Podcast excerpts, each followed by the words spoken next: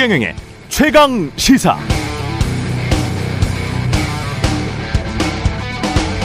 네, 제가 어제 중상위 계층 직장인들의 근로소득세율 그리고 한 해 수조 원씩 버는 대기업들의 법인세율을 비교해서 말씀드렸는데요. 신용, 이자, 아파트 선분양에 대해서도 비슷한 관점으로 생각할 수 있습니다. 신용은 국가, 개인, 기업이 다 다르죠. 한국처럼 IMF 환란 위기를 겪으면서도 돈 다 갚고 외환 보유고 다시 4천억 달러 정도 쌓아놓은 국가의 신용은 전 세계적으로 봤을 때도 최상위권입니다. 개인도 마찬가지입니다. 열심히 일해서 자산이 좀 있고 매월 현금 흐름이 원활하고 빚도 꼬박꼬박 잘 갚아왔다면 신용대출을 받아도 이자율이 낮습니다. 그런데 한국의 건설사들은 어떤가요? 이른바 대형 일군 업체들도 겨우 triple B plus 이하인 것들도 있고요. 중소 건설사들 상당수는 부실 등급을 약간 상회하는 수준이거나 부실 등급인 것도 있습니다. 이런 은행이 건설사들의 신용만을 믿고 돈을 빌려주지 못하죠. 아파트, 아파트 짓는 건설사들이 개인 신용 등급보다 못합니다. 그러니까 건설사들은 시행사와 함께 부동산 PF 프로젝트 파이낸싱을 일으켜서 단기에 돈을 빌리고 나중에 분양되면 돈 갚아줄게. 이런 식으로 장사를 합니다. 경기가 좋을 때는 다 좋게 넘어가지만 지금처럼 경기 하락 국면에선 은행들이 돈 쉽게 빌려주지 않습니다. 빌려도 단기로 초단기로 빌려주고 이자도 급등합니다. 그 이자의 부담은 누가 떠안습니까? 선분양을 통해서 아파트 짓지도 않고 선분양을 해서 아파트 수요자, 소비자들이 떠안습니다. 자본주의 사회에서 가장 중요한 리스크가 있는데요. 그게 시간과 금리입니다. 어떻게 시간이 변할 수 없고 변할지를 변하는지를 알 수가 없고 그 시간에 따라서 금리가 어떻게 변하는지를 우리가 알 수가 없죠. 그래서 보통 기업이 그 리스크를 지는데 소비자가 떠안는 구조입니다. 한국은 그렇다고 집을 별 하자 없이 지어주는 것도 아닌 것 같고 어떻게 생각하십니까? 이런 시스템 공정합니까? 네, 안녕하십니까. 1월 6일 세상에 이익이 되는 방송 초경련의 최강시사 출발합니다. 저는 KBS 최경련 기자고요. 최경련의 최강시사 유튜브에 검색하시면 실시간 방송 보실 수 있습니다. 문자 참여는 짧은 문자 50원, 긴 문자 100원이 드는 샵 9730 또는 유튜브 무료 콩어플 많은 이용 부탁드리고요. 청취율 조사 기간입니다. 커피 쿠폰 10장 준비했습니다. 매일 다양한 의견 보내주시면 추첨 통해 드리고요. 전화 오면 최경령의 최강시사 이렇게 말씀하시면 됩니다. KBS 일라디오 수도권은 97.3. 예. 오늘 최강시사 박근혜 복심 이분 정말 저는 처음 보네요. 참 만나 뵙고 싶었습니다. 이정현 전 청와대 홍보수석 만나보고요. 북한 무인기가 용산 대통령실 인근까지 접근했다는 보도가 어제 나왔었는데 최초로 이 의혹을 제기한 더불어민주당 김병주 의원 연결하겠습니다.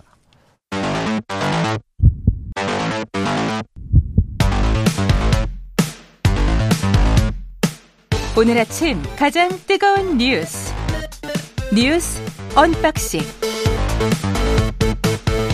자 뉴스 unboxing 시작하겠습니다. 오늘은 확장판 55분 30초까지 잘 진행해 보도록 하겠습니다. 민동기 기자 김민아 평론가 나와 있습니다. 안녕하십니까? 안녕하십니까? 안녕하세요. 예. 국정원 이 북한 무인기가 대통령실 촬영 가능성 이거 지금 국방부도 인정을 했죠. 어제 해명이 예. 예. 약간 엇갈리고 있습니다. 엇갈리고 있습니까? 네, 일단 지난달 26일 남측 침 영공을 침범한 북한 무인기 중 한 대가 용산 대통령실 일대에 설정된 비행 금지 구역 있지 않습니까? 예. 이 근처까지 침투한 사실이 어제 확인이 됐는데요. 그거는 확인이 다 된 거죠. 그렇습니다. 예. 근데 이게 문제가 되고 있는 게 군은 그동안 비행 금지 구역은 침범하지 않았다. 이렇게 해명을 해왔거든요. 본인들은 그렇게 브리핑을 했습니다. 네. 예, 이 국민들한테 해명이, 그렇게 이야기를 했어요. 그렇죠. 예. 이 해명이 거짓인 것으로 일단 드러났다는 그런 얘기고요. 참고로 비행 금지 구역은 용산 대통령실과 국방부 청사를 중심으로 하는 반경 3.7km 구역인데요. 예. 서초 동작 중구 일부를 포함을 합니다. 근데 지금 문제가 좀 많은 게 방금 말씀하신 것처럼 그동안 무인기가 용산 근처를 비행했을 가능성이 있다 이런 언론 보도가 나왔을 때 완전히 부인을 했거든요. 그리고 음. 지금 오늘 뭐 인터뷰를 또 하실 것으로 예정이 돼 있는데 김병주 민주당 의원이 용산 대통령실 북쪽 상공을 지난 뒤 무인기가 돌아갔다. 이렇게 이제 의혹을 제기했을 때 군 당국의 해명이 사실이 아닌 근거 없는 이야기다. 적을 이롭게 하는 행위다. 상당히 거세게 좀 비판을 했습니다. 근데 이제 이런 해명 자체가 거짓으로 드러난 그런 상황인데 근데 그러, 어제 군 당국이 브리핑을 하면서도요. 대통령실 안전에는 이상이 없다. 그리고 용산 대통령실 촬영은 불가능했다. 또 이렇게 브리핑을 했는데 어제 국정원이 어, 국회 정보위원회 전체 회의에서 이 보고한 내용은 좀 뉘앙스가 다릅니다. 이 북한 무인기가 용산 대통령실을 촬영했을 가능성도 있다. 이렇게 보고를 했거든요. 그러니까 군 당국의 브리핑 내용과 국정원의 이 에, 정보위원회 전체 회의에서 언급한 내용이 조금 차이가 있는 그런 상황입니다. 그러니까 군 당국이 이런 문제가 발생했을 때 대응하는 태도가 늘 이제 문제적이에요. 제가 볼 때는 어제도 그런 상황이었습니다. 사실. 그러니까 어제 사실 이 브리핑을 하게 하기 전에 어제 잠깐 뭐 소개를 해드렸습니다만은 아침에 조선일보에 보도가 나온 거잖아요. 그렇죠. 그래서 그 동안에는 어쨌든 군이 부인해 왔는데 비행 금지 구역 일부를 이제 지나간 것으로 확인이 됐고 그 사실에 대해서 오늘 브리핑 할 것이다라고 하는 보도가 있었는데 실제 어제 이제 국방부 브리핑이 있었죠.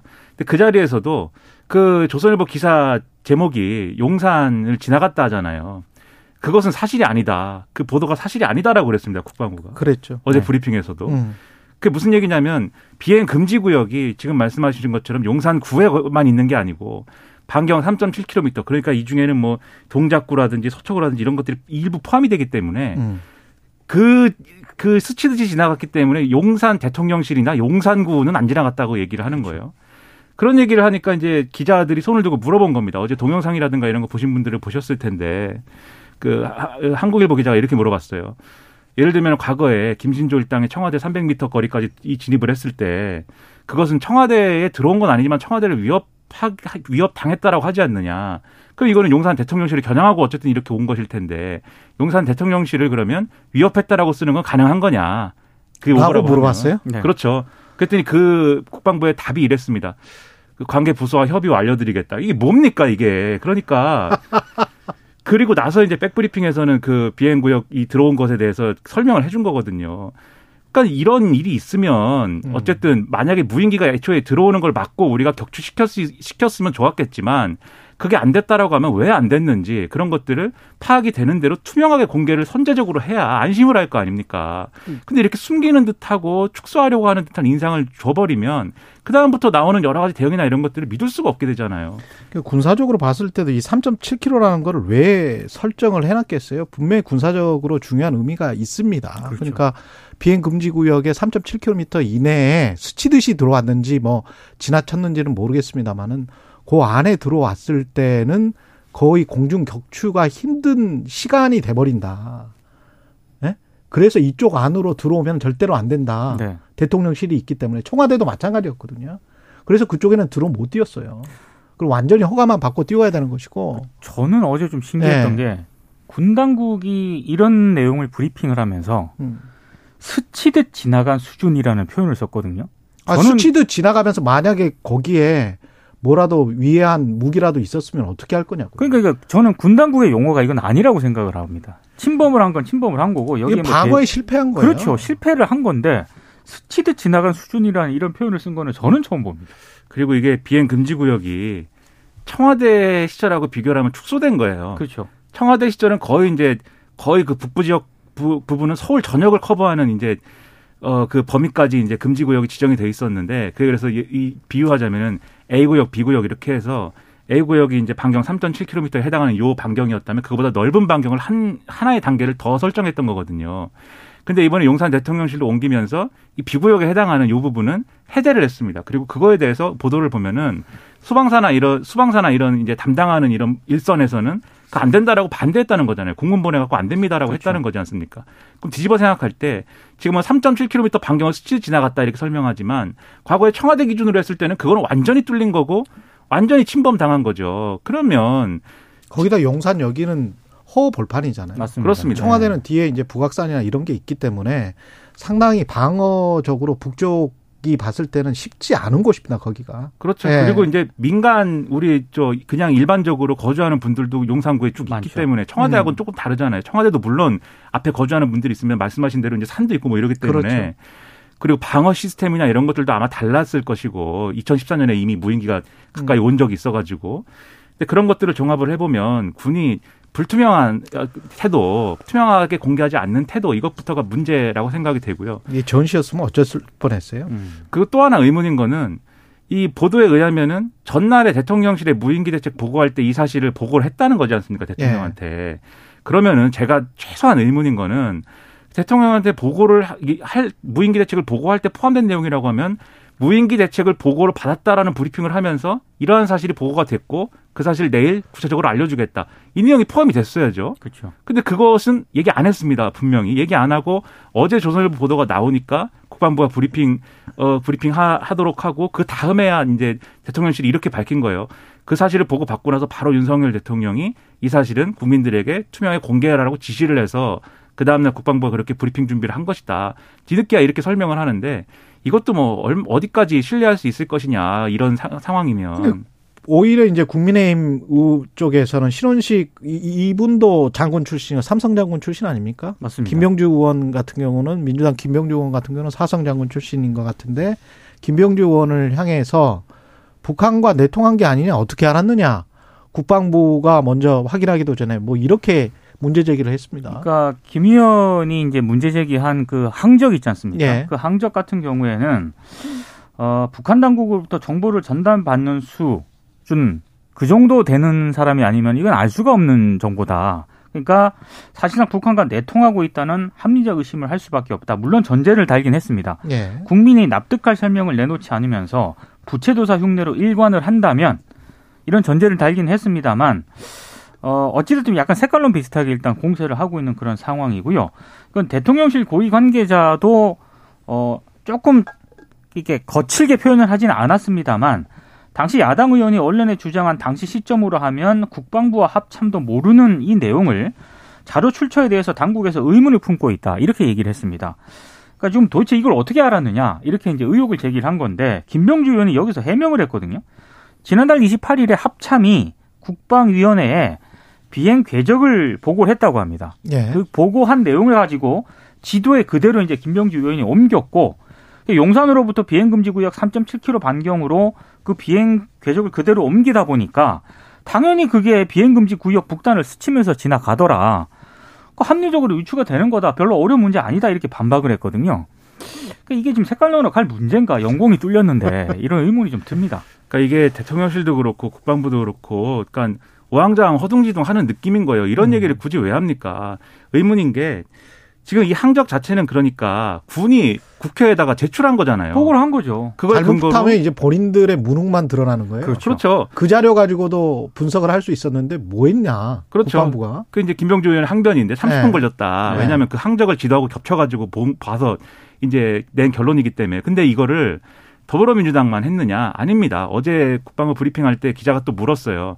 그러니까 그 전에 이 분위기가 들어온 당일은 서울 북부 지역만 이렇게 부지역까지만 왔다 돌아간 걸로 파악했다라고 설명했는데 그 다음날 국회에 제출한 이제 항적을 보면 서울 중심부까지 내려왔다 간 게 그날 확인이 됐는데 음. 계속해서 언론 보도 내용을 부정한 거 아니냐 이렇게 질문을 했고 중앙일보 같은 경우에 오늘 사설에 이렇게 써 있습니다. 국방부는 중앙 썬데이가 그러니까 이게 일요일 판이죠 중앙일보에 예. 중앙 썬데이가 지난달 31일 북한 무인기가 이 진입 가능성을 처음 보도하자 아 이것을 부인했다라고 써놨는데 즉 중앙 썬데이도 일요일 판에 그 지도 겹쳐가지고 이렇게 보면은 어 이 용산 대통령실 근처까지 왔다고 볼 수 있다라고 하는 기사를 일면에다 쓴 거예요. 아, 아니, 중앙 썬데이도 그렇습니다. 그 몇몇 언론들은요, 이게 그래프를 그렸어요. 음. 이미. 그 이미 그런 상황들이 앞에 있었는데 민주당이 이 자료를 어디서 얻었는지가 수상하다 이렇게 얘기를 하는 거는 물론 이제 뭐 저는 국민을 속이려고 그랬다 이렇게 얘기하고 싶지는 않고 대응 방식이 바로 드러날 허술한 대응 아닙니까? 그런 대응을 하는 이유는 뭐냐? 그게 우왕좌왕 허둥지둥 하고 있는 그런 상황인 것이고 왜 그렇게 되느냐? 첫째, 지금 최영 기자님 말씀하신 것처럼 무능하거나 둘째, 뭔가 어쨌든 뭐 축소하거나 은폐하려고 하는 의도가 있었는데 음. 그것과 맞지 않은 사태가 돌발적으로 있기 때문에 이렇게 되는 것이거나 둘 중에 하나라고 국민들이 생각할 수밖에 없죠. 예. 교육부가 그리 러닝메이트법 추진 그러니까 이제 시도 지사 나오면서 그 교육감 같이 뽑는다는 거죠. 그러니까 어제 이제 이제 올해 주요 업무 추진 계획을 보고를 했는데요. 예. 그 업무 추진 계획 보고 가운데 하나가 시도지사하고 교육감 러닝메이트제 도입을 추진하겠다 이렇게 보고를 한 겁니다.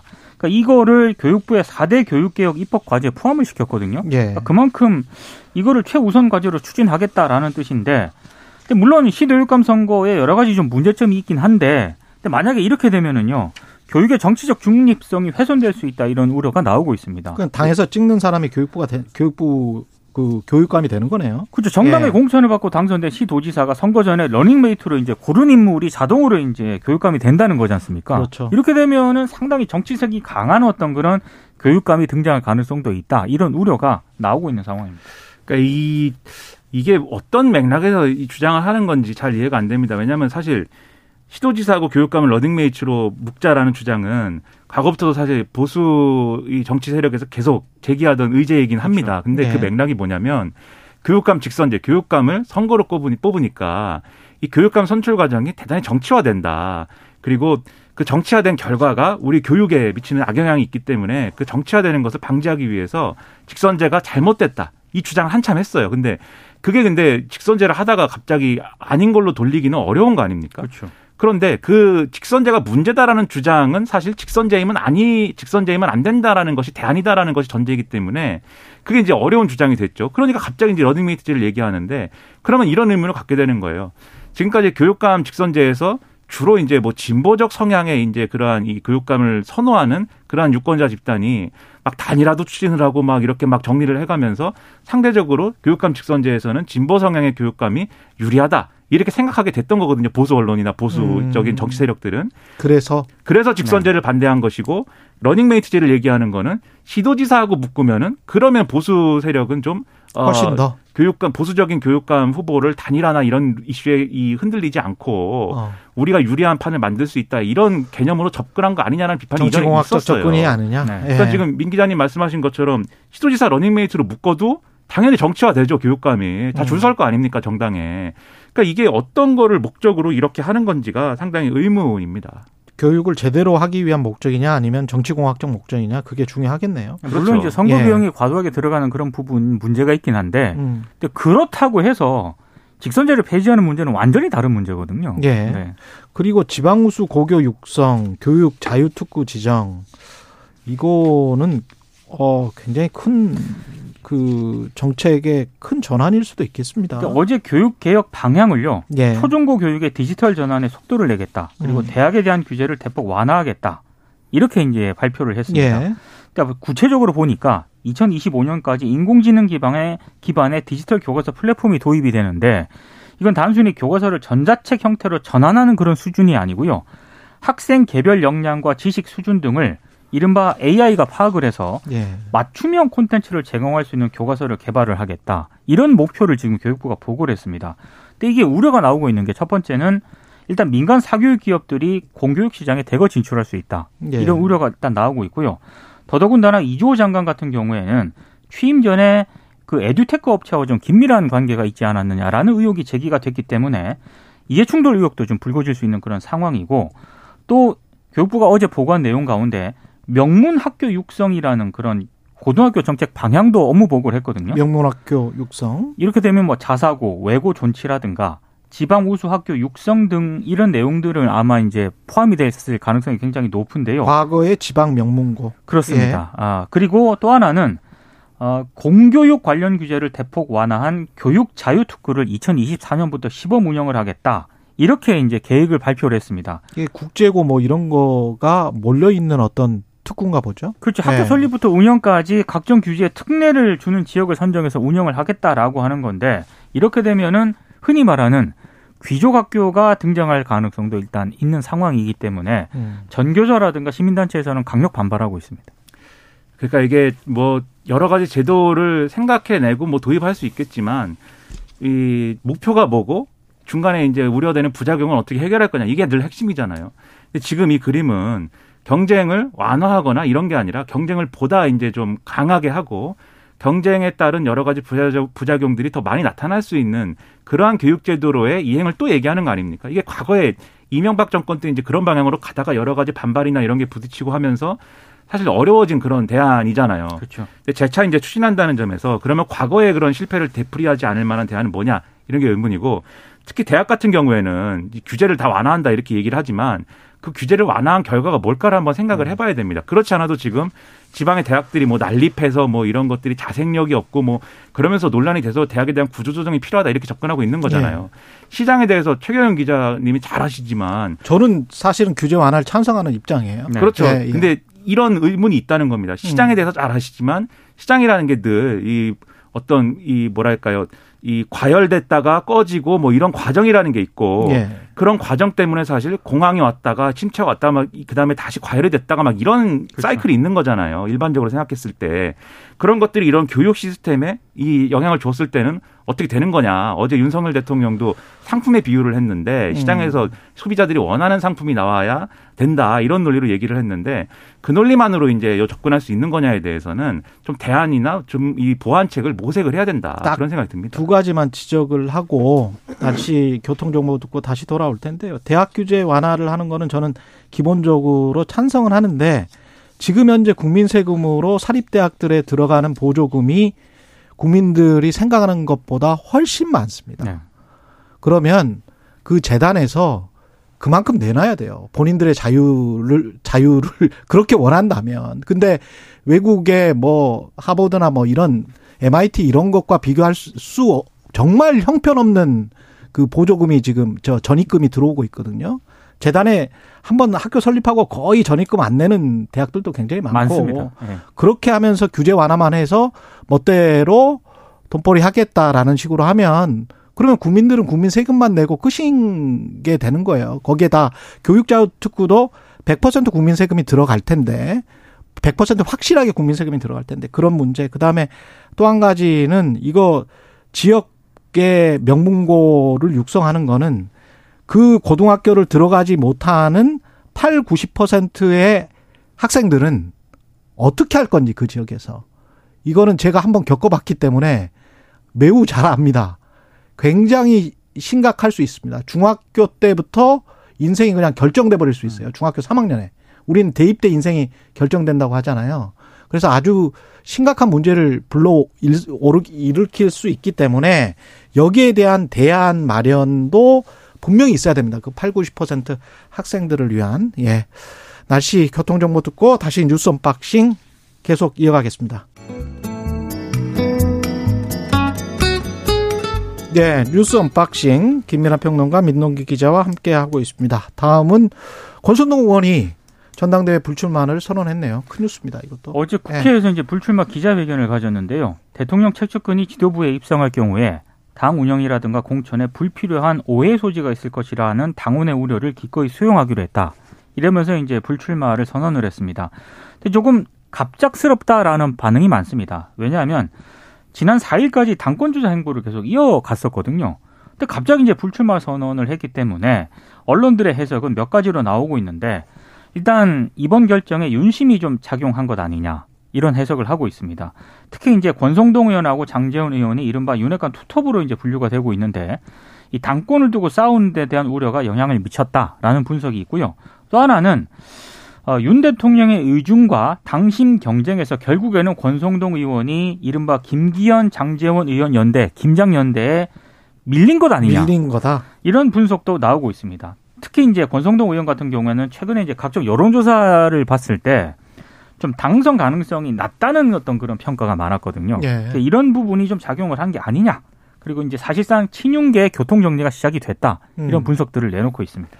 그러니까 지금 권성동 의원이 대통령 최측근인데 지도부가 되는 거에 대한 부담을 얘기를 하고 본인이 본인 스스로 대통령 최측근이라고 했습니다. 그 부분은 이제 포기할 수 없는 것이에요. 네. 네. 절대 포기할 수 없는 것이기 때문에 네. 그렇게 얘기를 하고 그리고 뭐 그다음에 이제 아니 근데 사실은 몇 달 전에는 제가 권성동 의원 직접 인터뷰를 할때 네.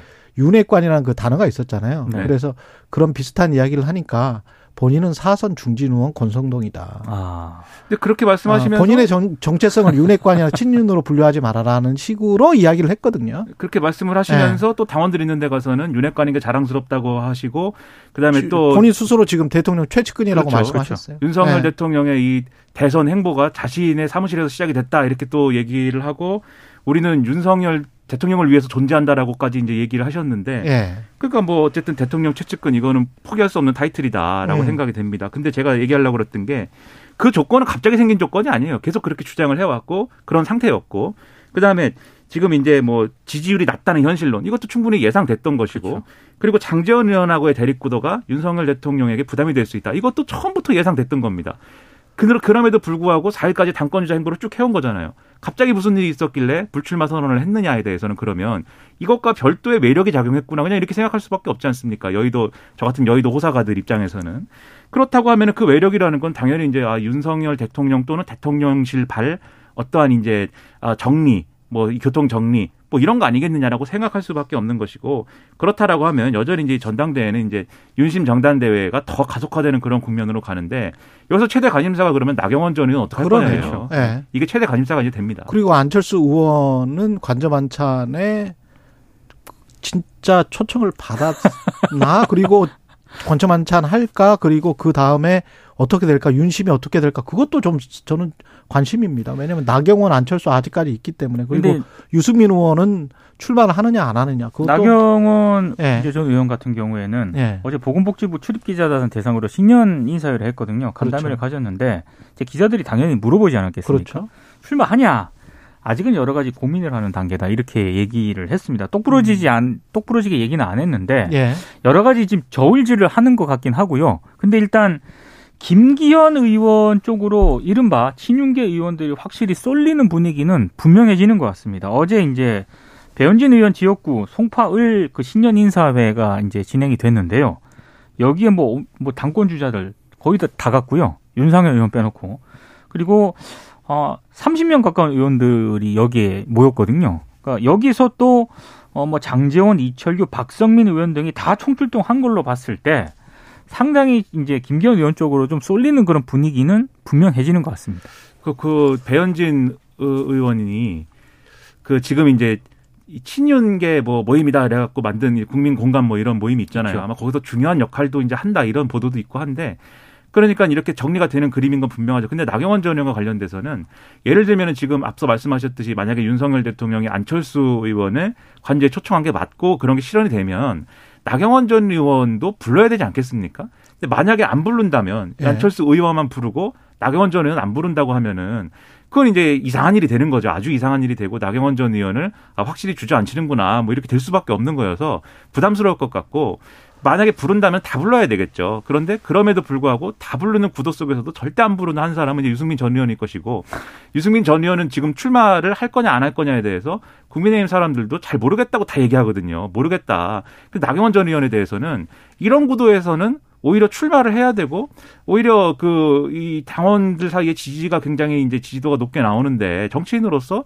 출마를 안 하는 건 이상한 거 아니냐 이런 얘기가 나올 정도여서 그렇다고 하면은 3파전이 좀 유력한 것 같아요. 특별히 윤석열 대통령이 아주 강하게 나경원 전 의원 이런 이런 좀 책임도 맡겨놨는데 저출산 고령화 사회위원회 책임도 맡겨놨고 한데 좀 하지 마시오라고 직접적으로 이렇게 하지 않는 이상 3파전이 될 가능성이 지금까지는 높아지고 있고 그게 삼파전이 누구 누구예요? 그게 친윤의 어떤 대표성을 띠는 김기현 의원 예. 그리고 친윤이고 싶으나 비윤에 머물 수 있- 머물게 돼서 좀 억울한 나경원 전 의원 예. 그리고 어 마찬가지로 친윤임을 주장하나 언론은 다 비윤이라고 하는 안철수 의원 뭐 이런 구도가 예. 유력할 것이고 그럼 누가 이 중에 두 명 누가 결선 갈 확률이 높아지냐에 음. 대해서 굉장히 복잡한 셈법이 이제 오갈 것으로 보입니다. 근데 이제 나경원 전 의원 같은 경우에는 나가고는 싶은데 예. 용산에서 confirm이 확실히 안 온 측면이 있는 것 같아요. 음. 그리고 이제 언론들을 통해서 나오는 보도들을 보면은 어찌됐든 친윤계 의원들은 나경원 전 의원의 출마를 말리고 싶어하는 분위기는 분명한 것 같습니다. 나오면 저출산 대책 관련해서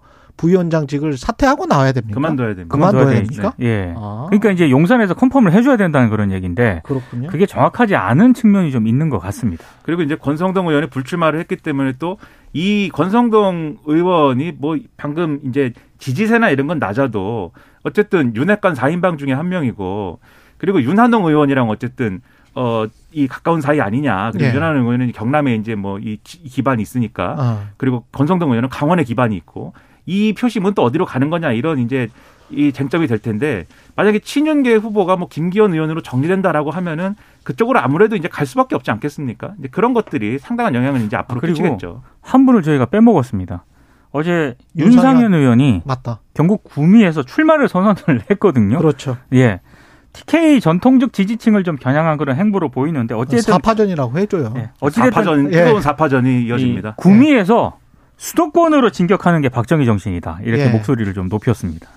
알겠습니다. 유승민 의원은 뭐 할지 안 할지 50대 50이다 그런 인터뷰를 본 것 같고요. 예. 그렇습니다. 그러니까 이 신호를 음. 우리가 캐치를 할 수 있어야 되는데 유승민 전 의원이 내가 당 대표의 적임자이다. 당 대표가 되면은 윤핵관들에게는 공천 안 줄 것이다. 음. 그러니까 당 대표가 되는 걸 전제로 해서 여러 가지 메시지를 쭉 내놓은 건 있어요. 음. 근데 마지막에 가서 출마를 하냐고 물어보면 은 그렇죠. 그거에 대해서 얘기를 안 하는 거거든요. 예. 그러니까 저 저의 이제 이거는 100% 추측은 음. 본인은 굉장히 지금 대표 출마에 당위가 있다. 이건 출마해야 된다라는 생각을 하지만 예. 주변에서는 좋을 게 하나도 없다라고 말리는 국면이 아닐까 좀 추측을 합니다. 여야가 이태원 국정조사는 10일 더 연장하기로 한 거죠. 17일까지 연장하기로 합의를 했습니다. 예, 다행이네요. 다만 이제 청문회 증인 채택 문제를 놓고는요. 음. 여야가 이견을 아직 못 좁히고 있기 때문에 이 문제가 나중에 갈- 갈등이 좀 불거질 소지가 있고요. 예. 그리고 8일 종료되는 국회 회기 있지 않습니까?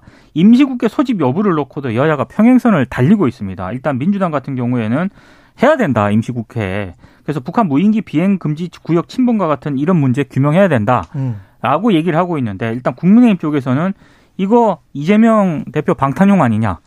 어, 어렵다. 이런 입장을 지금 고수를 하고 있습니다. 연장에 합의한 건 잘했다고 생각하고요. 국민의힘이 좀 더 적극적으로 해줬으면 좋겠고 특수본이 김강호 서울청장을 불구속 이 기소 이렇게 기소 소- 기소 의견 송치하기로 한 것도 그것도 이제 윗선 못 가고 종료를 해버렸죠. 그렇죠. 거기서 종료한 거죠. 그렇죠. 그 부분이 상당히 유감인데 어쨌든 김광호 청장까지 갔다는 것에서 그래도 일말에 뭐그 그나마 위안을 삼고 싶은 그런 마음입니다. 참 예. 아쉽습니다.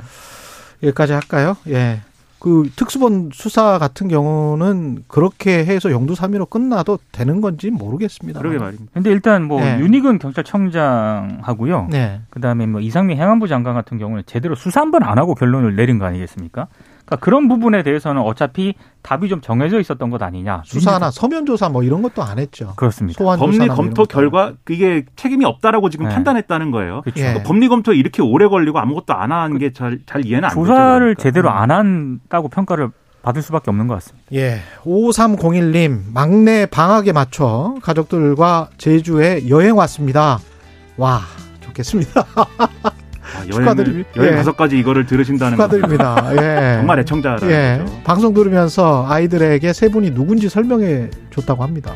5301님이. 저를 설명하기 어려운 네. 예, 뉴스 unboxing 늘 택배를 연, unboxing하는 마음으로 잘 듣겠습니다. 제주에서도 청취 정말 감사드리고요. 5301님께 커피 쿠폰. 1914님 안녕하세요. 매번 라디오 듣다가 처음 유튜브로 왔습니다. 이런 이야기 해주셨네요. 세 분이 화면을 꽉 채워주십니다. 화이팅 이렇게 말씀해 주셨고요. 민동기 기자 김민아 평론가였습니다. 고맙습니다. 고맙습니다. 예.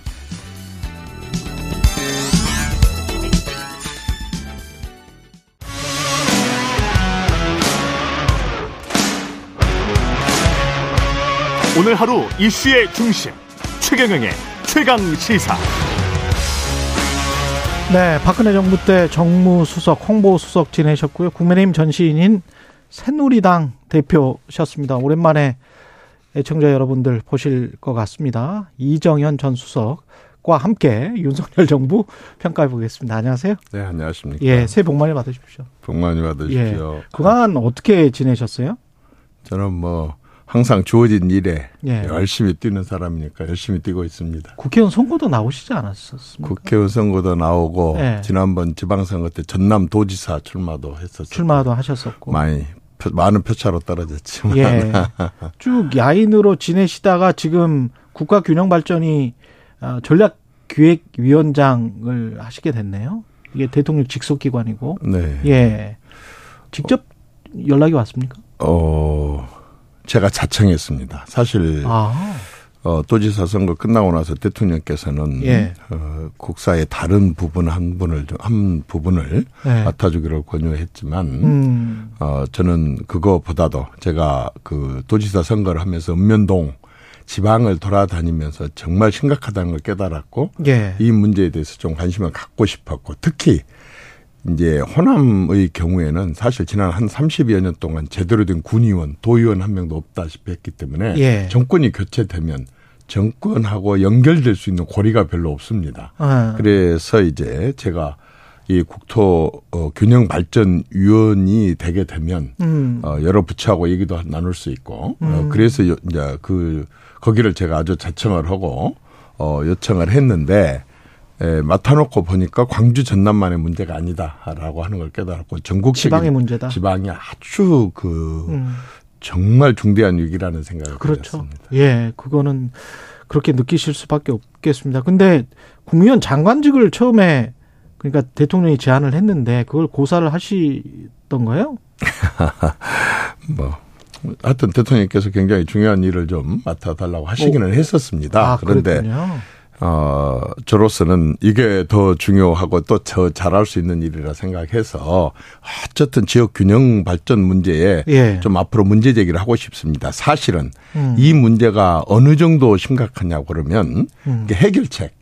역대 모든 정권들이 다 지역 균형 발전을 하려고 했거든요. 예. 또 분권을 위한 노력도 했습니다. 예. 근데 오히려 상황은 더 악화됐습니다. 어. 그래서 지금 제가 살펴본 우리나라의 이 지역 불균형, 수도권 쏠림 현상, 지역의 소멸 현상, 이것의 해결 방법은 딱 하나밖에 없습니다. 뭡니까? 일단 대통령을 포함한 정치 지도자들 예. 그리고 국민이 이 상황을 국가 재앙으로 국가 재앙으로 규정을 해야 됩니다.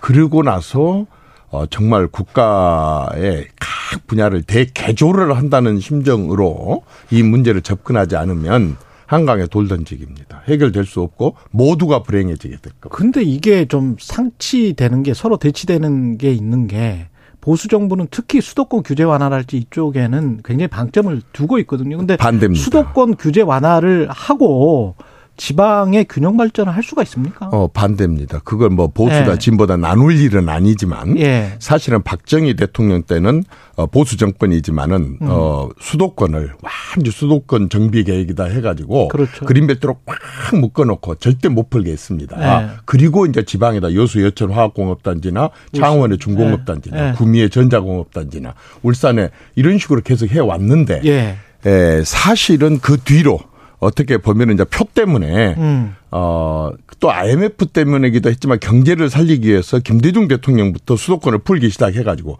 그 뒤에 모든 대통령들이 풀고 음. 다 풀고 그랬다. 풀어서 여기까지 오게 된 겁니다. 그러니까 이걸 네. 진보 보수로 나눌 문제가 아니라 음.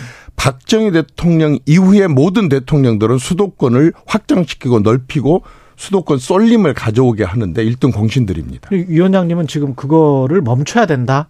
멈추는 것 갖고는 되지를 않습니다. 돌려놔야 된다. 그렇죠. 그 수도권에 있는 집중되어 있는 이런 현상들 지방에 내려가야 되고 음. 그첫 번째는 일자리입니다. 어떤 것도 일자리가 없으면은 뭐라고 정책을 펴도 다 올라오게 돼 있거든요. 그렇죠. 그 일자리는 양질의 일자리여야 되고 그건 네. 대기업들이 내려가 줘야 됩니다. 음. 사실 한번 보십시오. 지금 이 어, 울산에 있는 자동차나 조선 공장이 그게 다 대기업이지 않습니까? 여수에 있는 GS 대기업입니다. 100조 1년에 매출을 올립니다. 지방에 있다 그래서 대기업이 망한 거 아니거든요.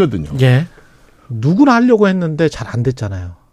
결국은. 누구 바로 그 점입니다. 예. 그러니까 우선은 정치적으로 이용을 한 겁니다. 왜 예. 수도권에 인구가 많고 인구가 많다는 유권자가 많고 음. 그 유권자들을 잡기 위해서 그랬다. 수도권 유권자들의 비율을 맞추기 위해서 그렇습니다. 한 사례를 들겠습니다. 예. 지난번에 수해 때. 에, 그 강남에 굉장히 큰 수해가 났었습니다. 음. 예, 예, 예. 바로 나온 얘기가 뭐냐면 2조를 쏟아부어서 이 대책을 세워야 된다 그렇습니다. 그런데 섬진강에 물이 넘친 지가 3년이 다 돼 가는데 아직 보상도 이루어지고 있지 않습니다. 대책을 어떻게 영, 어, 말하자면 영구 불변한 대책을 어떻게 세울 건가 나온 것이 아니라 예.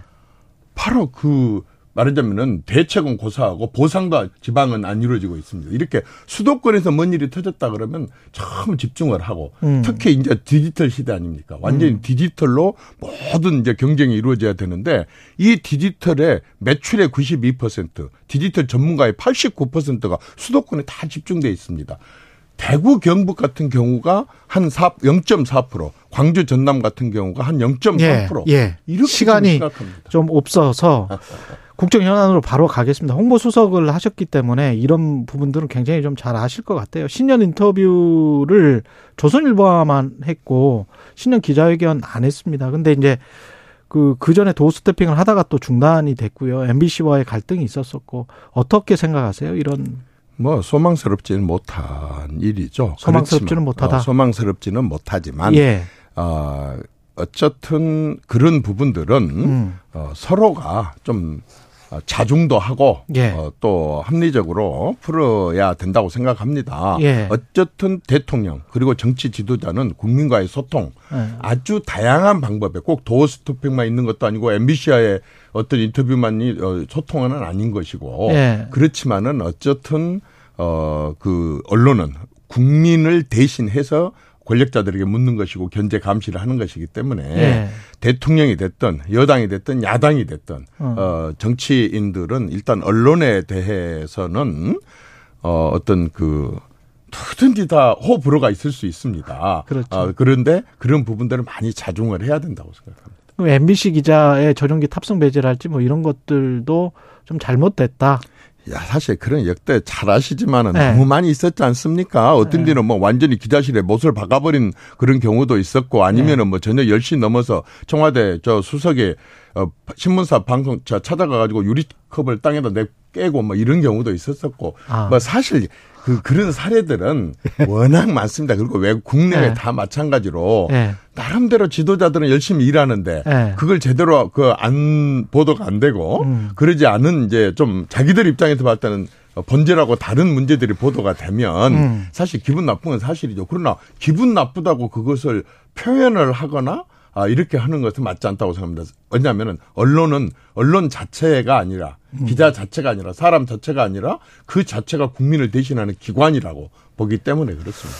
사실은 지금 이렇게 말씀을 하시지만 저 수석님도 한번 실수를 크게 하셔가지고 아, 나 KBS에 제가 전화해서 그렇게 했는데 저도 그, 지금 그래서 저는 예. 한편으로는 저윤 대통령 이해가 돼요. 예. 저도 할 말이 너무 많거든요. 예. 진짜 뭐 제가 전화해서 어떻게 했다라고 얘기를 하지만 아니 방송법 위반으로 대법원에서 판결까지 받았죠. 33년 만에 벌금 1원 한 푼도 그 법 갖고 말하자면 그 동안에 그 예. 처벌되지 않았던 관행을 가지고 예. 이렇게 했지 않습니까? 벌금 그래서 천만 원 아니 지금 이제 받으셨죠. 그것이 예. 본질은 아닌 것 같습니다. 안 그래요? 예. 그 문제만 다루려고 한다면 끝까지 꼭 아니요, 뭐, 뭐 답변하겠습니다. 그런 거는 아니에요. 예. 근데 이제 거기에 관해서는 일종의 그때도 그 사과를 하셨었거든요. 국민들에게 대해서도 그렇고 언론인들에게 대해서도 그랬고 그래서 그런 부분들은 다시 한번 사과를 해주시면 훨씬 더 나으실 것 같아요. 아, 당연하죠. 저는 예. 뭐 이후 여하를 막론하고 예. 어 세월호 관련된 그런 음. 사건이었고 특히 그 말을 아픔을 어 그 갖고 있는 분들한테는 너무 죄송하고 예. 그다음에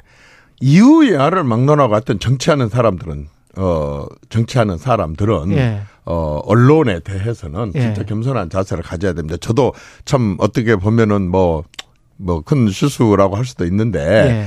저는 진짜 막 그 처음 출입하는 기자들한테도 한 번도 기자라는 표현을 쓰지 않습니다.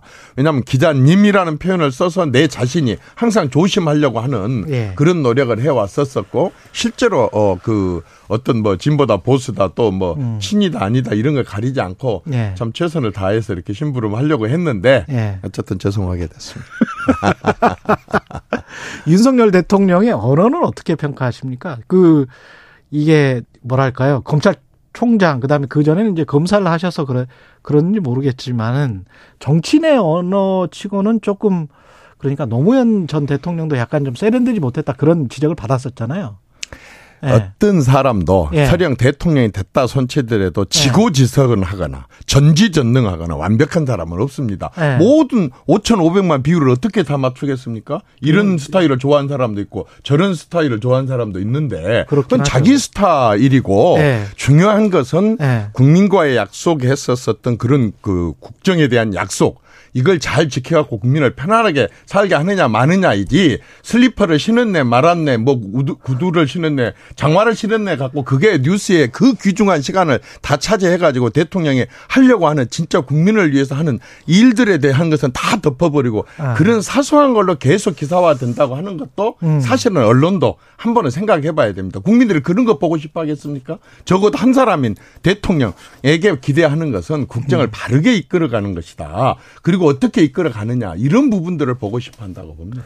아니 그 제가 여쭤본 거는 이런 측면이에요. 그 김종혁 비대위원도 국민의힘 비대위원도 도스태핑 관련해서랄지 대통령이 좀 말씀을 줄이시고 분기에 한 번씩 정책 위주의 기자회견을 하거나 그리고 나머지는 뭐 대변인들이나 이런 분들에게 맡겨두는 게 통상적이고 합리적일 것 같은데 그렇게 통상적이고 합리적이고 정치력이 뛰어나다고 하는 과거의 어, 대통령들도 예. 다 언론의 비판을 받았거든요. 아. 정답이라는 건 없어요. 예를 들어서 아. 역대 어떤 대통령도 저렇게 청와대를 나와 가지고 예. 한 층에서 비서관들하고 지내면서 누구든지 문 두들고 들어가서 만나고 이 말하자면은 소통하는 이런 대통령 지금까지 한 번도 없었습니다. 어. 한- 실제로 그러지 않습니까? 그렇게 자유스럽게 에, 말하자면 한 층에서 근무를 한한 건물에서 근무를 하면서 이런 어, 자체가 없었으니까 청와대는 워낙 비서실하고 거리가 머니까 그런 소통의 스타일도 그렇고 예. 요즘에 뭐 관저 정치 관저 정치 하는데 그것도 하나의 소통의 말하자면 정치의 하나의 스타일이고 스타일이다. 소통의 방식이고 예. 그 사람은 이- 그 사- 그렇게 저 사람은 저렇게 해서 그게 설득하는데 도움이 된다면 예를 들어 빈살만 같은 경우는 바로 그런 관저에 가가지고 음. 뭐 어, 하면서 굉장히 감동을 받았고 어쨌든 가면서 뭐 몇십 조에 대한 그런 얘기들을 하고 간 걸 보면 또 관저 정치 같은 것도 다른 사람 안 했단 말입니다. 그러면은 관저를 활용하는 정치. 나는 관저 정치라고 보고 싶지 않습니다. 예. 관저를 활용하는 정치, 아까 한 건물에서 비서들하고 토론하고 대화하는 정치, 소통, 이런 것은 또 이분의 스타일이 아니겠습니까? 그런데 저는 분명히 이제 아, 제가 그 윤 대통령을 무조건 옹호하고 싶지는 않습니다. 왜냐하면 솔직히 이분이 지금 정치에 입문한 지 1년도 안 됐습니다. 네. 30년, 40년 했던 DJ YS도 이런 평가 저런 평가를 평가를 그, 받는데 그렇죠. 예. 사실 정치 입문한 지 1년도 안 된 사람이 대통령까지 돼가지고 벌써 8개월을 지났다고 하는 것은 기존 정치인들이 잘했으면 이런 사람들이 대통령으로 등장할 수 있었겠습니까? 그 말씀도. 그래서 네. 어떻게 보면은 그런데 이제 이 정치 경륜이 짧고 이렇게 하시다 보니까 국민의 뜻, 국민의 정서와 상당히 거리가 있는 네. 그런 어 일들을 또는 그런 그 태도 음. 또 그런 실수 어 이런 부분들이 저는 분명히 있다고 생각합니다. 이런 네. 부분들은 이제 앞으로 기간이 남아 있으니까 좀더 어, 고쳐가고 가급적이면 국민 뜻과 정서에 맞는 대통령으로 이렇게 좀 자리를 잡아갔으면 예. 좋겠습니다. 아, 시간이 좀 아쉽네요. 그 굉장히 시간이 빨리 가고 있는데 마지막 질문을 할 수밖에 없습니다. 시간상. 한때 이제 박근혜 남자라고 대통령의 복심이라고 불리셨는데 지금 이제 친윤 뭐 윤핵관 저는 이, 이 단어도 참 별로 마음에 들지는 않는데 어떻게 생각을 하세요? 그 잘하고 차이가 있습니까? 있어요. 예. 윤핵관이란 것하고 예. 과거에 뭐 복심이네 음. 뭐 이런 것하고 차이가 있습니다.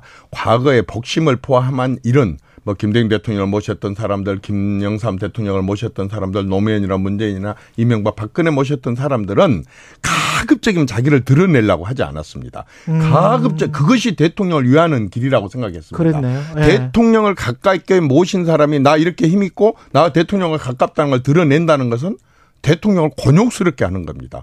그러네요. 대통령을 나쁘게 말하면 망치는 것입니다. 그렇기 때문에 그건 절대 바람직한 세력이 아니라 아주 나쁜 세력입니다. 자기를 자기 내- 자신이 그렇죠. 네, 자기 그럼. 정치를 하는 거고 그러네. 자기 권력을 드러내 대통령 가깝다는 것을 내세워갖고 드러내려고 하는 것은 누가 됐든 그것은 앞으로 정권도 마찬가지고 사실 그건 바람직하지 못하고 과거의 대통령 측근들은 그렇게 하지는 않았습니다. 네. 자기로 인해서 대통령이 곤욕스러울까? 대통령 혹시라도 망치는 일이 없을까? 많이 좀 조심을 했거든요. 근데 예. 지금 이 부분은 음. 아주 그 잘못된 것이라고 생각을 합니다. 예. 그 사람도 그 사람도 또 자- 잘못된 사람이고 대통령을 그 팔아서 대 말하자면은 지금 당 대표를 하려고 한 사람들도 스스로 대표로서의 앞으로 활동을 하려고 한다 그런다면 설령 마음속으로 그게 넘치더라도 그런 부분들을 드러내는 것은 자중하고 자해를 해야 됩니다. 어떻게 보면 또 국민의힘 원로로서 이런 말씀을 해주시는 것 같습니다. 예, 고맙고요. 오늘 저기 15분밖에 안 돼서 죄송합니다. 또 한번 부르... 많이 좀 와주십시오. 예, 예. 고맙습니다. 이정현 전 청와대 홍보수석이었습니다. 고맙습니다. 감사합니다. 예. 네. 오늘 하루 이슈의 중심. 당신의 아침을 책임지는 직격 인터뷰. 여러분은 지금 KBS 1라디오 최경영의 최강 시사와 함께하고 계십니다. 네, 지난달 북한 무인기가 대통령실이 있는 서울 용산구 일대 비행 금지 구역을 침범한 사실이 뒤늦게 밝혀졌습니다. 민주당은 청문회 긴급 현안 지라 현안 질문을 추진하겠다. 이렇게 이야기를 하고 있고요. 한미 연합군 사령부 부사령관 대장 출신이십니다. 국회 국방위 야당 간사 아, 김병주 민주당 의원 전화 연결돼 있습니다. 안녕하세요.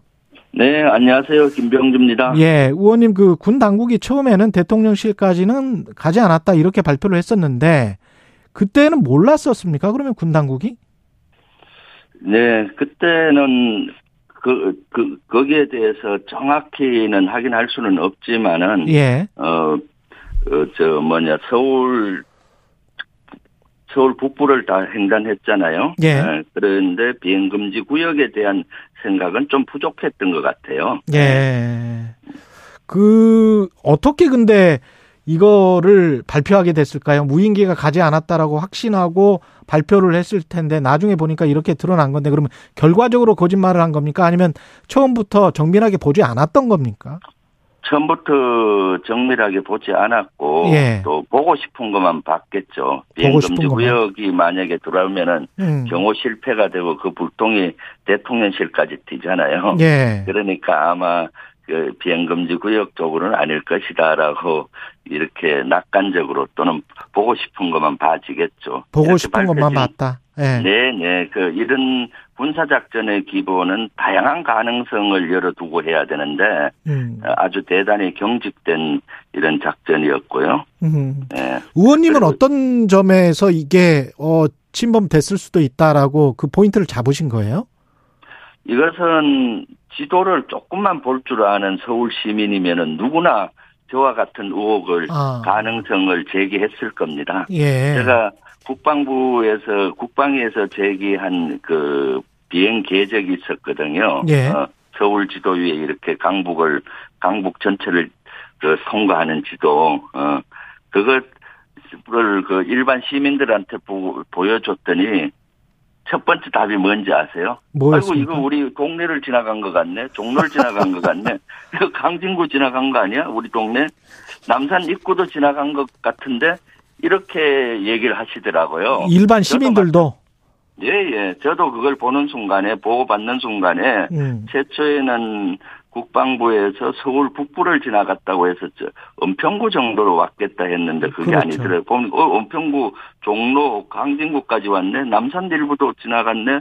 라는 생각이 들고 남산 일부면은 그렇죠. 용산으로부터 비행금지 구역 3.7km 안에 드는 걸 저는 너무나 잘 알거든요. 아. 어, 그래서 비행금지 구역 끝단을 좀 지나간 것 같다라는 생각을 했었고요. 이미 예. 그때 보고받는 과정에서도. 예. 그래서 첫 번째 저 지리자 김영배 의원님도 똑같은 생각을 했더라고요. 그래서 예. 용산 지나갔느냐 첫 질문이 그거였어요. 음. 그래서 국방위가 끝나고 나서 제가 의원실에 와서 이거를 비행금지 구역 3.7km 반경을 큰 지도에 놓고 그리고 비행 계획을 그려보니까 비행금지 구역 위를 약간 지나간 것 같더라고요, 보니까. 예.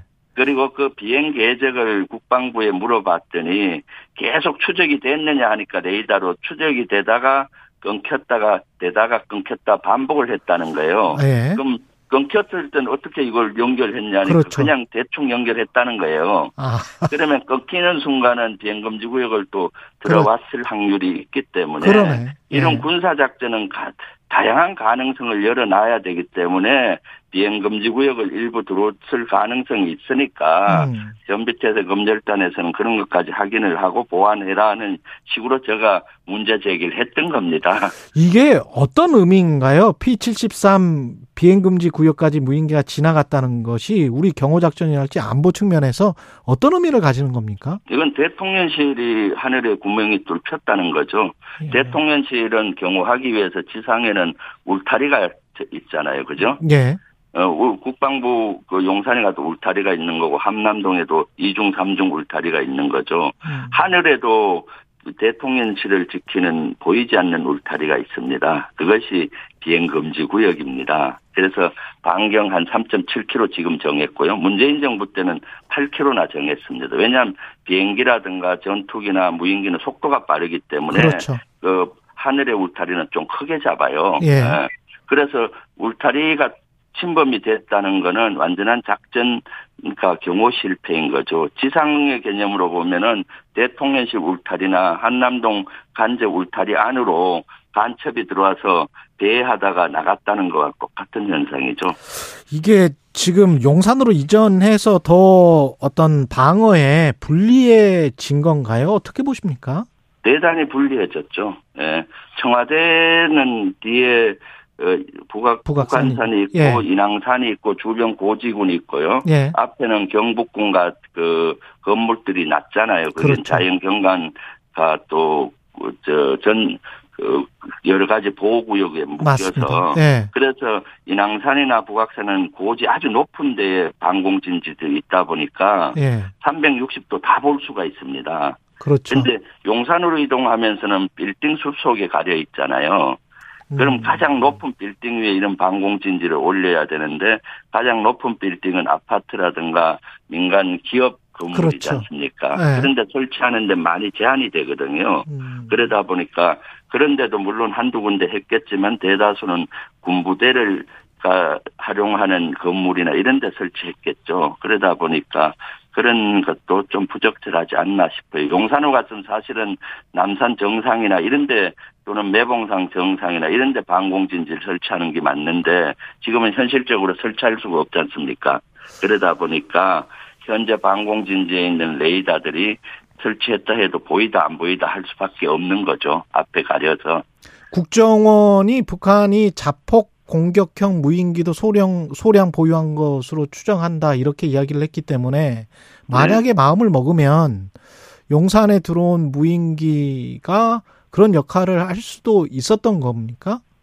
아, 충분히 할 수 있죠. 할 수 있습니까? 최근, 예, 아. 최근 우크라이나 전쟁에서도 자폭 무인기의 건물이 폭파되고 하는 장면을 우리가 많이 보지 않습니까? 예. 그렇죠. 그 음. 북한도 자폭 레이더라든가 이런 건 오래 전부터 이미 갖고 있었고요. 어, 물론 소형은 있는지는 확인이 안 되고 있지만 조금 규모가 큰 무인기는 자폭 무인기가 이미 있었거든요. 예. 이거는 네. 누가 책임져야 됩니까? 군 당국 중에서 누군가는 책임져야 될 것 같은데.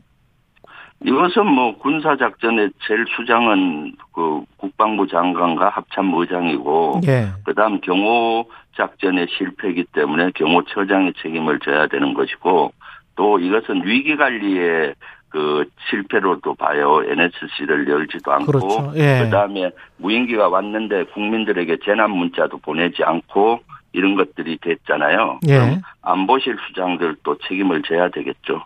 그 국회 청문회는 열어야겠다.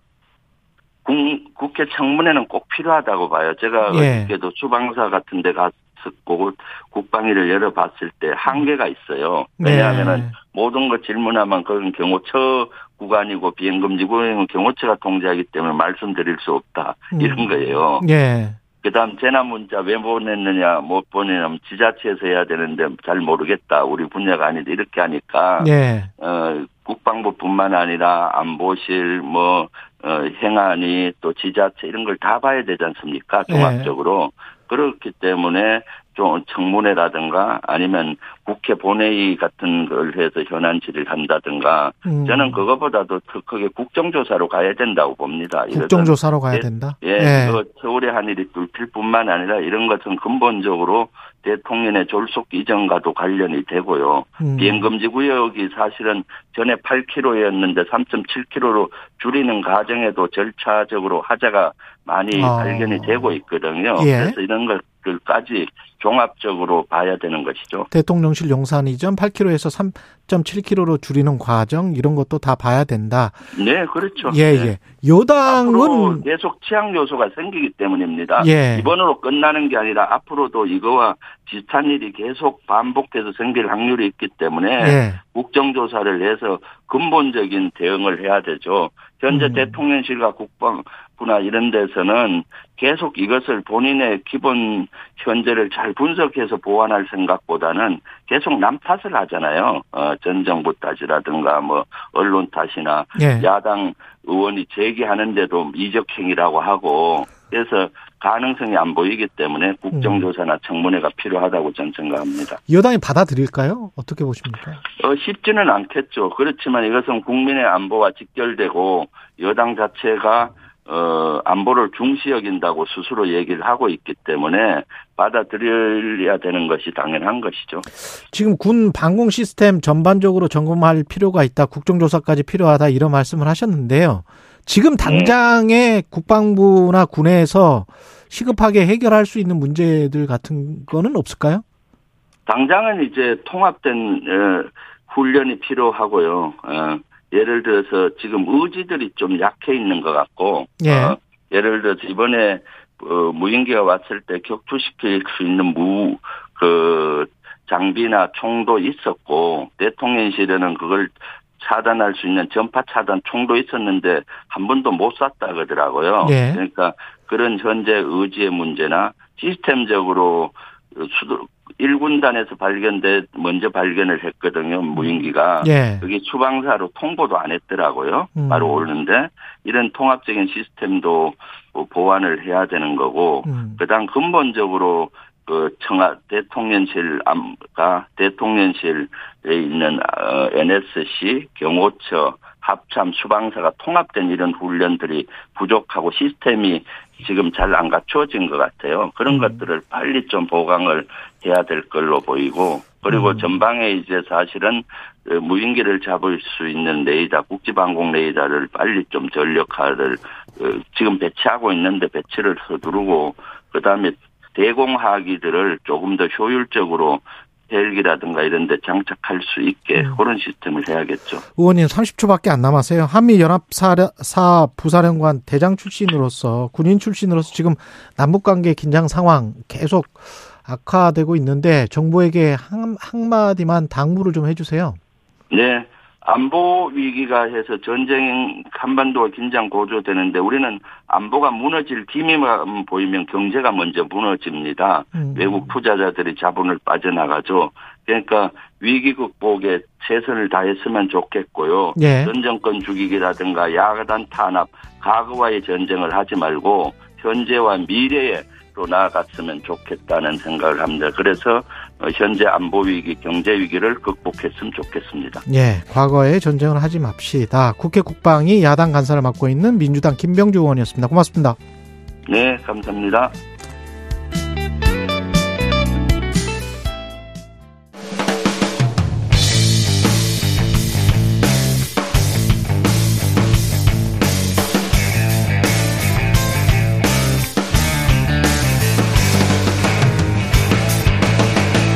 최경영의 최강 시사.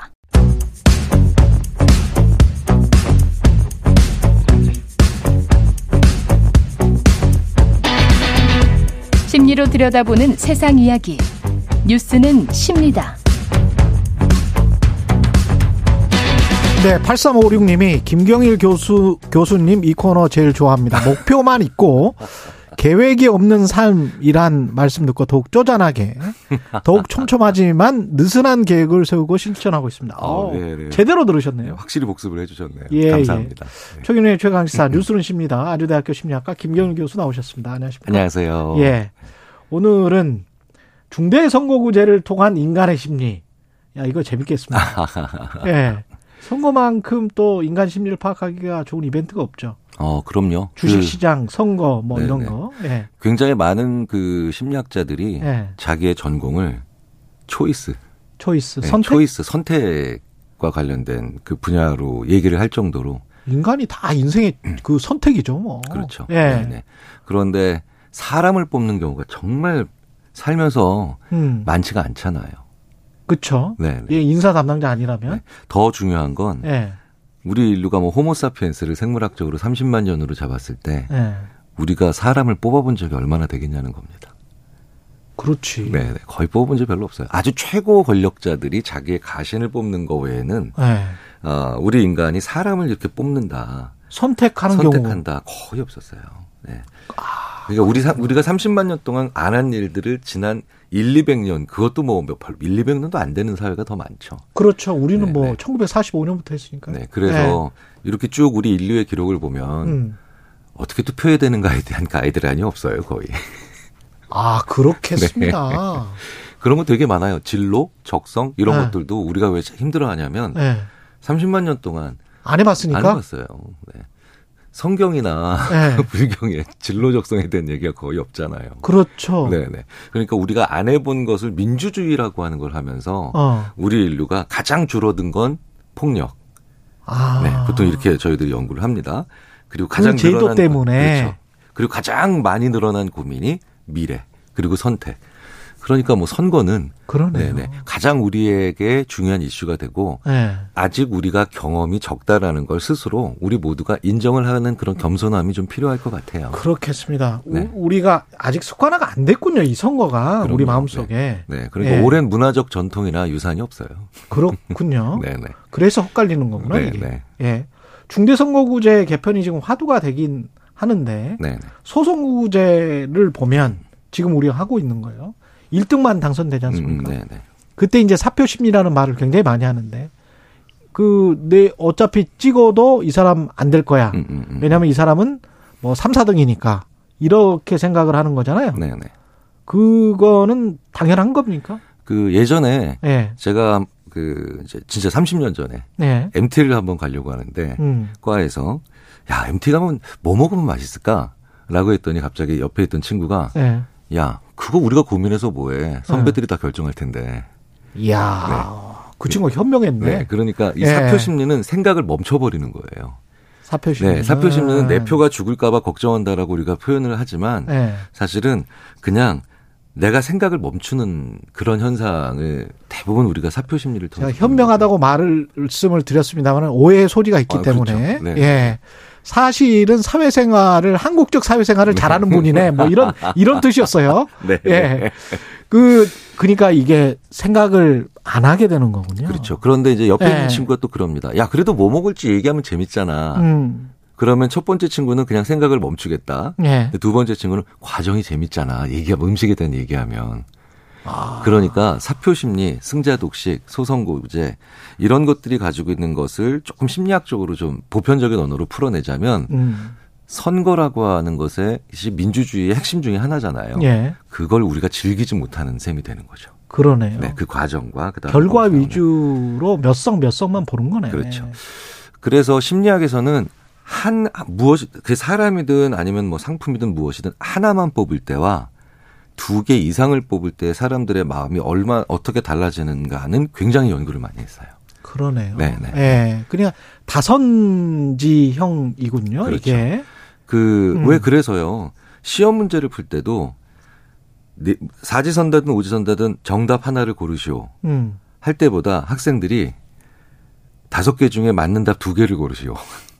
이러면 학생들이 아 뭐지? 막 이러면서 그렇죠. 생각을 훨씬 더 많이 하죠. 훨씬 더 많이 하죠. 네네. 그래서 아. 시험 문제로 나오면 이게 학생들이 더 생각을 많이 하기 때문에 고달프겠지만 예. 사실은 우리가 투표를 한다라고 하는 건 생각을 많이 해야 되잖아요. 그렇죠. 네.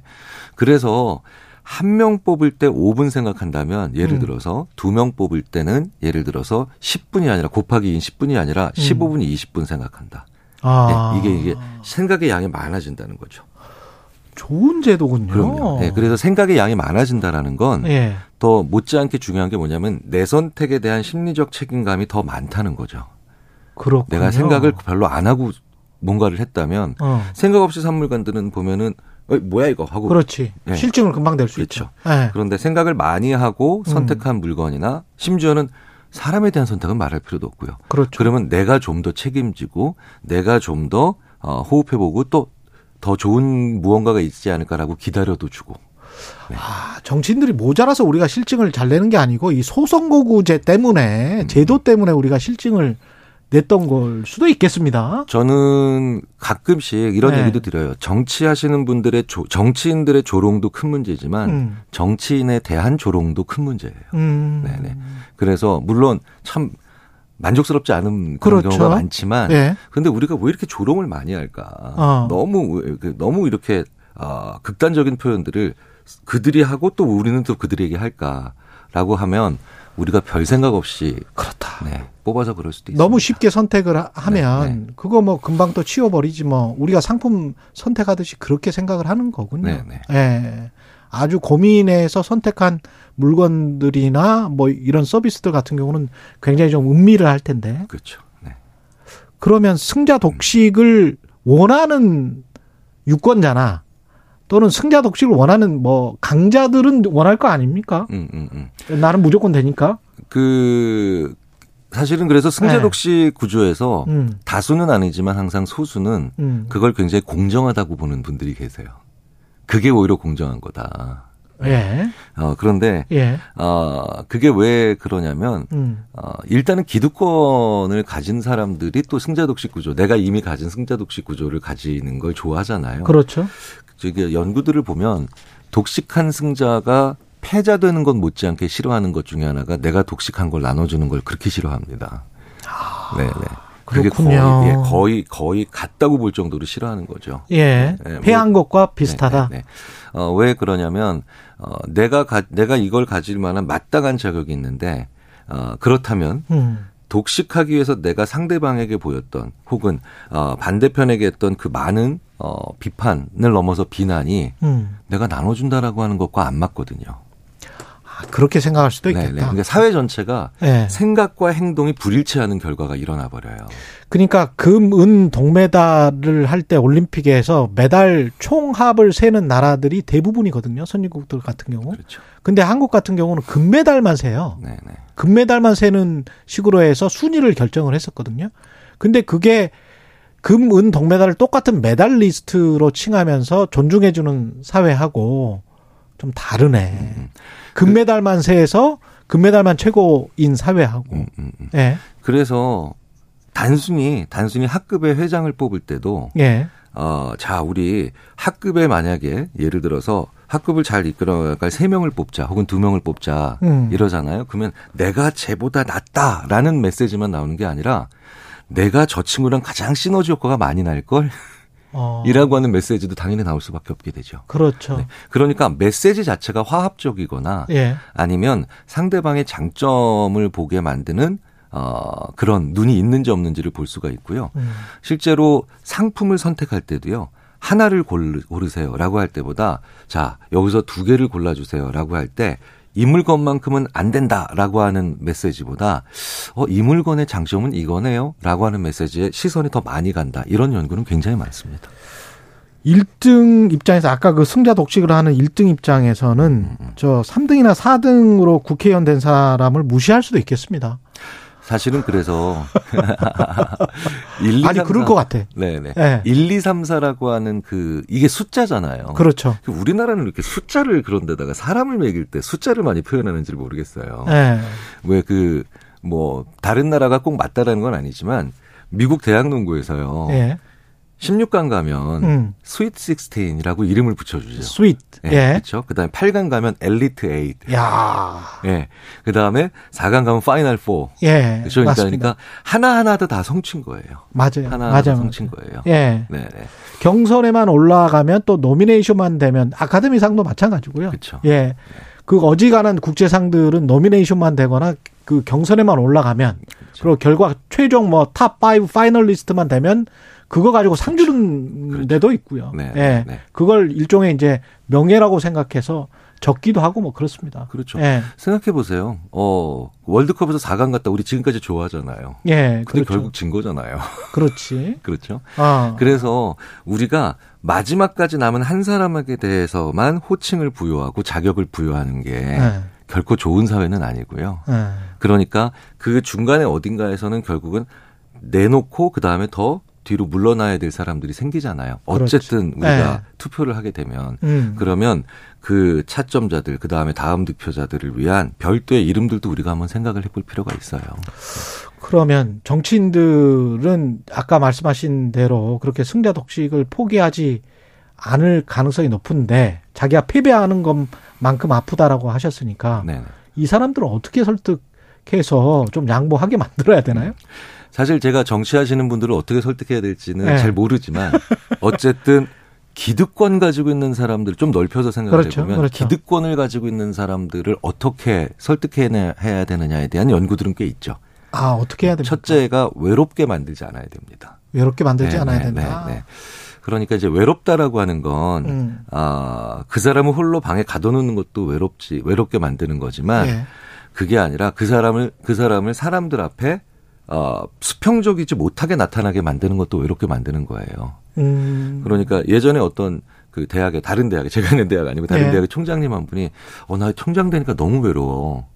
아무도 안 와. 네. 교수들이. 네. 그리고, 예. 밥도 어, 안 먹으려고 해. 네, 왜, 예. 왜 그런가 봤더니 이분이 나가면 항상 다수에 나가는 거죠. 그렇죠. 다수 속에서 홀로 나가고 음. 혼자 먼저 나가고 그다음에 혼자 자리에서 앉고 이러니까 어 사실은 권력 자체가 외로운 거잖아요. 그렇, 그렇죠. 네, 네. 네. 그렇다면 이분을 외롭게 만들지 않으려면 어떻게 해야 되느냐? 네. 어, 사실은 정말 다른 문화의 다른 정치인들과의 만남을 정말 많이 하게 만들어야 돼요. 음. 그래서 어 굉장히 재밌게도 예. 총장님이 총장님들 모여 있는 데서 쭉 갔다 오면 갑자기 어우 좀 이렇게 좀 외로움이 덜해졌어. 아. 저는 우리나라에 정치하시는 분들이 점점 더 외국 정치인들과의 교류가 적어지는 걸 굉장히 좀 아, 아, 우려 섞인 시각으로 봅니다. 예. 어, 왜냐하면 그 외로움이라고 하는 게 내가 나와 비슷하게 같은 일을 하고 있는 전혀 다른 문화의 사람들을 만날 때 굉장히 많이 해소가 되거든요. 그렇군요. 네네. 음. 그래서 어 그런 왜 외국과 관련된 그 의원 교류나 정치인들 교류는 점점 점점 줄고 있어요. 예. 굉장히 빠른 속도로 그런 것도 늘려야 되고요. 그리고 그분들이 외롭지 않게 하기 위해서 어 호- 소위 말하는 굉장히 다양한 계층과의 소통을 어 수평적으로 할 수 있는 그런 기회들을 많이 만들어야 되죠. 다양한 계층뿐만이 아니고 지금은 그 국회의원 뭐 제가 들은 이야기인데 과거에는 다른 당 의원들이랑 정심을 먹기도 하고 그랬는데 축구도 지- 하고 막 그러죠. 예. 근데 지금은 그걸 안 한대요. 네, 네, 네. 밥도 잘 안 먹는데 그러면 외로워지는 거지. 그렇죠. 네. 네. 중대 선거구도 본인들의 행복이나 본인들 외로움을 달래기 위해서라도 좀 생각을 해봐야 되겠네. 근데 그런 예. 중대 선거구제로 가면 예. 어쩔 수 없이 같은 지역의 현안을 놓고 다른 어 정당과도 수평적으로 논의를 그럴 할 수밖에 없게. 되잖아요. 수원시 뭐 1, 2, 그렇죠. 3, 4가 같이 네, 네. 예. 아, 오늘도 또, 예. 정치인들이 좀 많이 들으셨으면 좋겠는데, 저희처럼 일반 시민들이 듣고 감탄을 하는데, 같이 감탄해 주세요. 예, 정치인들. 예. 뉴스는 쉽니다. 예. 김경일 교수였습니다. 고맙습니다. 네, 감사합니다. 네.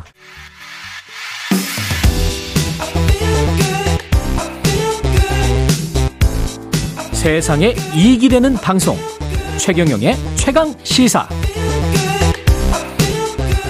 전국 장애인 차별 철폐 연대에서 오세훈 서울시장과의 만남을 요청하고 있습니다. 오는 19일까지 지하철 탑승 시위를 잠정 중단하기로 했습니다. 요청을 하면서 서울시와의 입장차를 좁힐 수 있을지 박경석 전 장현 대표 연결돼 있습니다. 안녕하세요, 대표님. 네, 안녕하십니까? 예. 만날 뭐 만나지 못할 이유가 없다라고 오세훈 시장이 이야기를 했다가 네네. 만나면은 어떠한 조건도 없어야 한다. 이렇게 네네. 다시 이야기를 했는데 이게 어떤 의미일까요? 어, 만나자고 제안을 하시니, 예. 어, SNS 통해서, 예. 어, 어, 만나, 이제, 안 만, 안 만날 이유가 없다, 뭐, 이렇게 또 하셨어요. 예. SNS에서. 음.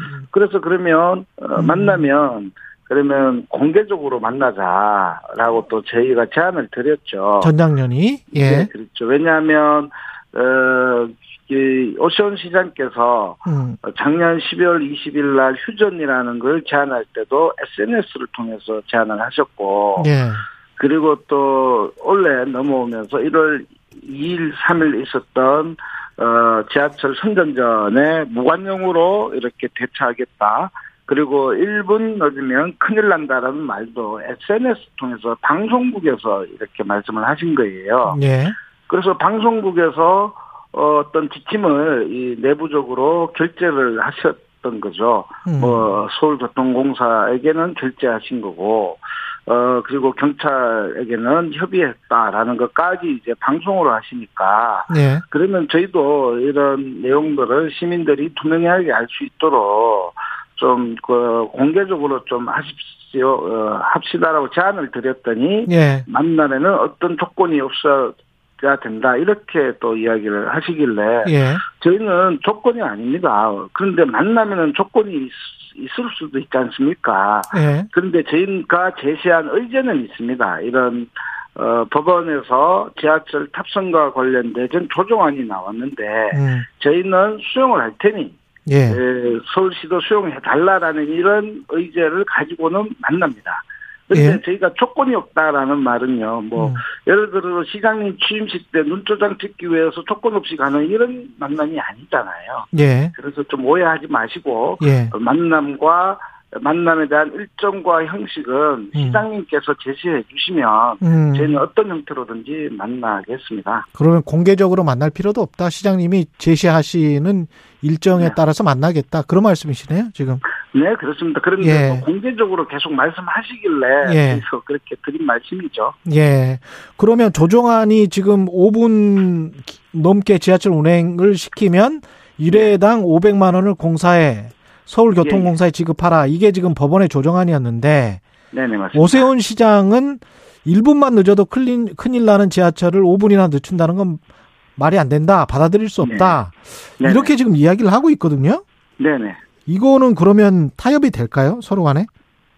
좀 어, 시장님께서 방송을 통해서 말씀하신 거는 예. 너무 좀 이 좀 너무 과하다라는 생각이 들었습니다. 과하다. 그리고 또 법원 조정문에 대한 어떤 그 그래도 나름 사법부의 판단문인데 음. 저희도 좀 많은 불만이 있습니다. 거기에 대해서.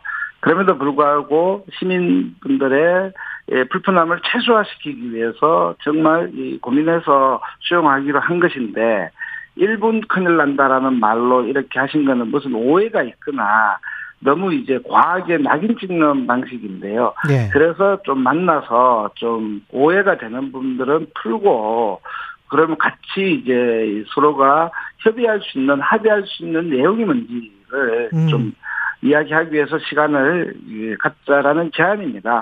근데 그 내용에 보시면요. 예. 이 5분 늦으면요. 500만 원인데 예. 그 조정문에는 이 서울시가 2022년도 그리고 2004년도에도 있었던 이 지하철에 100% 설치하겠다라는 것을 2024년도에까지 미뤄졌어요, 또. 어. 근데 엘리베이터 또- 말씀하시는 거죠? 예, 예. 지하철의 엘리베이터 설치 문제와 관련해서 예. 미루었고 그런데 거기에는 예, 그렇게 설치하라고 하거든요. 그런데 안 설치하면 또 뭘 하는지가 없습니다. 그래서 법원 조정안에는 그렇죠. 예. 여기 서울시는 약 어, 그렇게 하라고 해놓고 안 하면 뭐 해라라는 건 있고 우리는 5분 늦으면 500만 원 내야 되는 이런 좀 불평등함은 있습니다. 그래도 이제 저희는 받아들였습니다. 또 하나는요, 그 법원 조정에 1분 큰일 난다, 늦으면 큰일 난다 이런 말씀을 하셨잖아요. 예. 아, 지하철이 1분 늦어지는 것들이 비일비재합니다. 그 저희들 저희들의 이유 때문이가 아니라 음. 일상적인 이유들 때문에 어마어마하게 많이 늦어지고 그래서 5분 넘어 5분 이상 넘- 넘어지면 어, 늦어지면 요금 환불 이런 것들도 있거든요. 예. 이거는 민사 소송입니다. 민사 소송. 형사 소송이 아니고. 예. 그래서 좀 오해가 많으신 것 같아서 예. 만나서 좀 접점을 찾아보려고 합니다. 지금 예산 같은 경우에 뭐 1조 3천억 늘리라는 거 장애인 인권 예산 이거는 뭐 예산 요구한 예산의 0.8%만 지금 국회에 통과했잖아요. 예, 예. 이런 이거는- 상황에서 오세훈 시장을 만나서 예. 서울시가 어 전장년에게 할 수 있는 게 뭐, 뭐가 있습니까? 타협을 해서 조정해서 서울시가 해줄 수 있는 게 지하철 역사 엘리베이터를 서울시 예산으로 해줄 수 있을까요?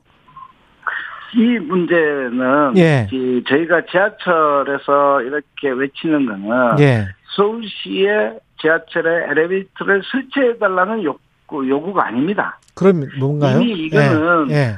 에, 서울시가 두 차례나 약속했던 문제입니다. 사과해야 될 문제지. 음. 그리고 또 2024년도까지 다 하겠다고 약속을 했어요. 예. 근데 약속에도 또 안 지킬지 모르는 이런 문제는요. 예. 저희가 100% 설치해달라는 요구가 아니라 예. 지금까지 약속 안 지킨 것들에 대한 사과를 하라는 겁니다. 아. 근데 마치 지하철에 엘리베이터 설치 20 몇 년 동안 저희가 싸우고 싸우고 싸워서 만들어지고 있고 많은 노약자분들이나 교통약자들이 이용하고 있지 않습니까? 예. 그런데 이것을 마치 뭐 아직 19개 역사가 안 됐다고 해서 막 우리가 뭐 이동권 안 됐다 이렇게 요구하는 게 아니라 예. 기획재정부의 예산, 중앙정부가 예산을 이렇게 이 반영해서 반영해서 이동도 하지 못하는 지역적 차별들이 너무 심각하거든요. 예. 그래서 기획재정부에 대한 예산 요구입니다. 그런데 이것을 서울시에서 지하철을 타고 있으니까 지하철 타는 이런 불편함 때문에 오세훈 서울시장님께서 말씀하신 거예요. 그래서 오세훈 서울시장님하고는 음. 이런 법원 조정문 정도가 같이 함께 할 수 있는, 어, 협의할 수 있는 내용이라고 생각합니다.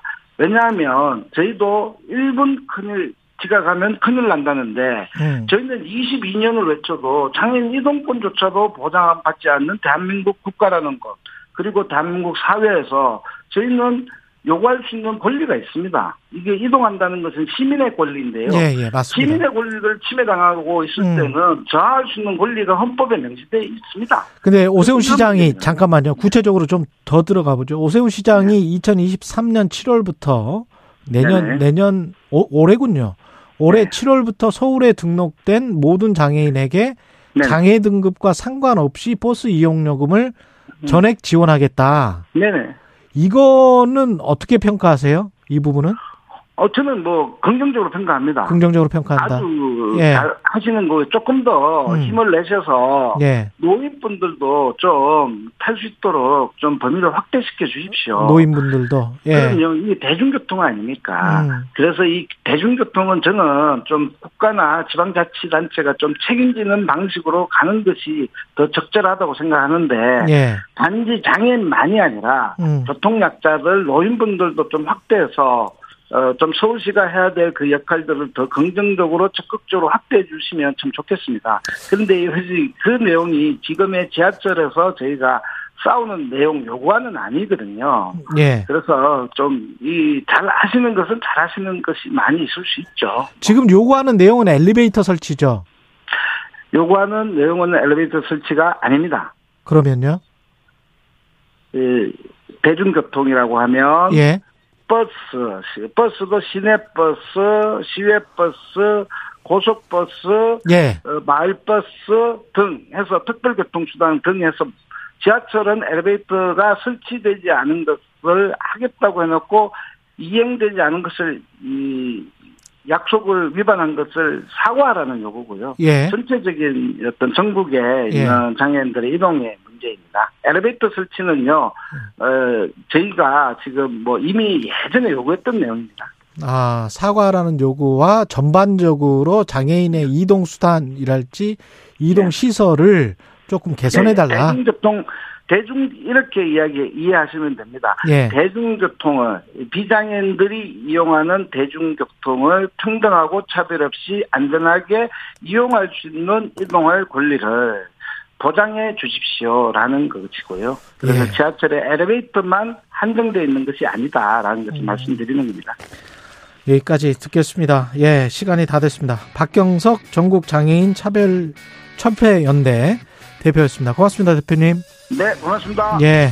앞서 말씀드린 커피 쿠폰 당첨자는 최강시사 홈페이지에서 확인하실 수 있고요. 1월 6일 금요일 KBS 1라디오 최경령의 최강시사였습니다. 다음 주 월요일에 뵙겠습니다. 고맙습니다.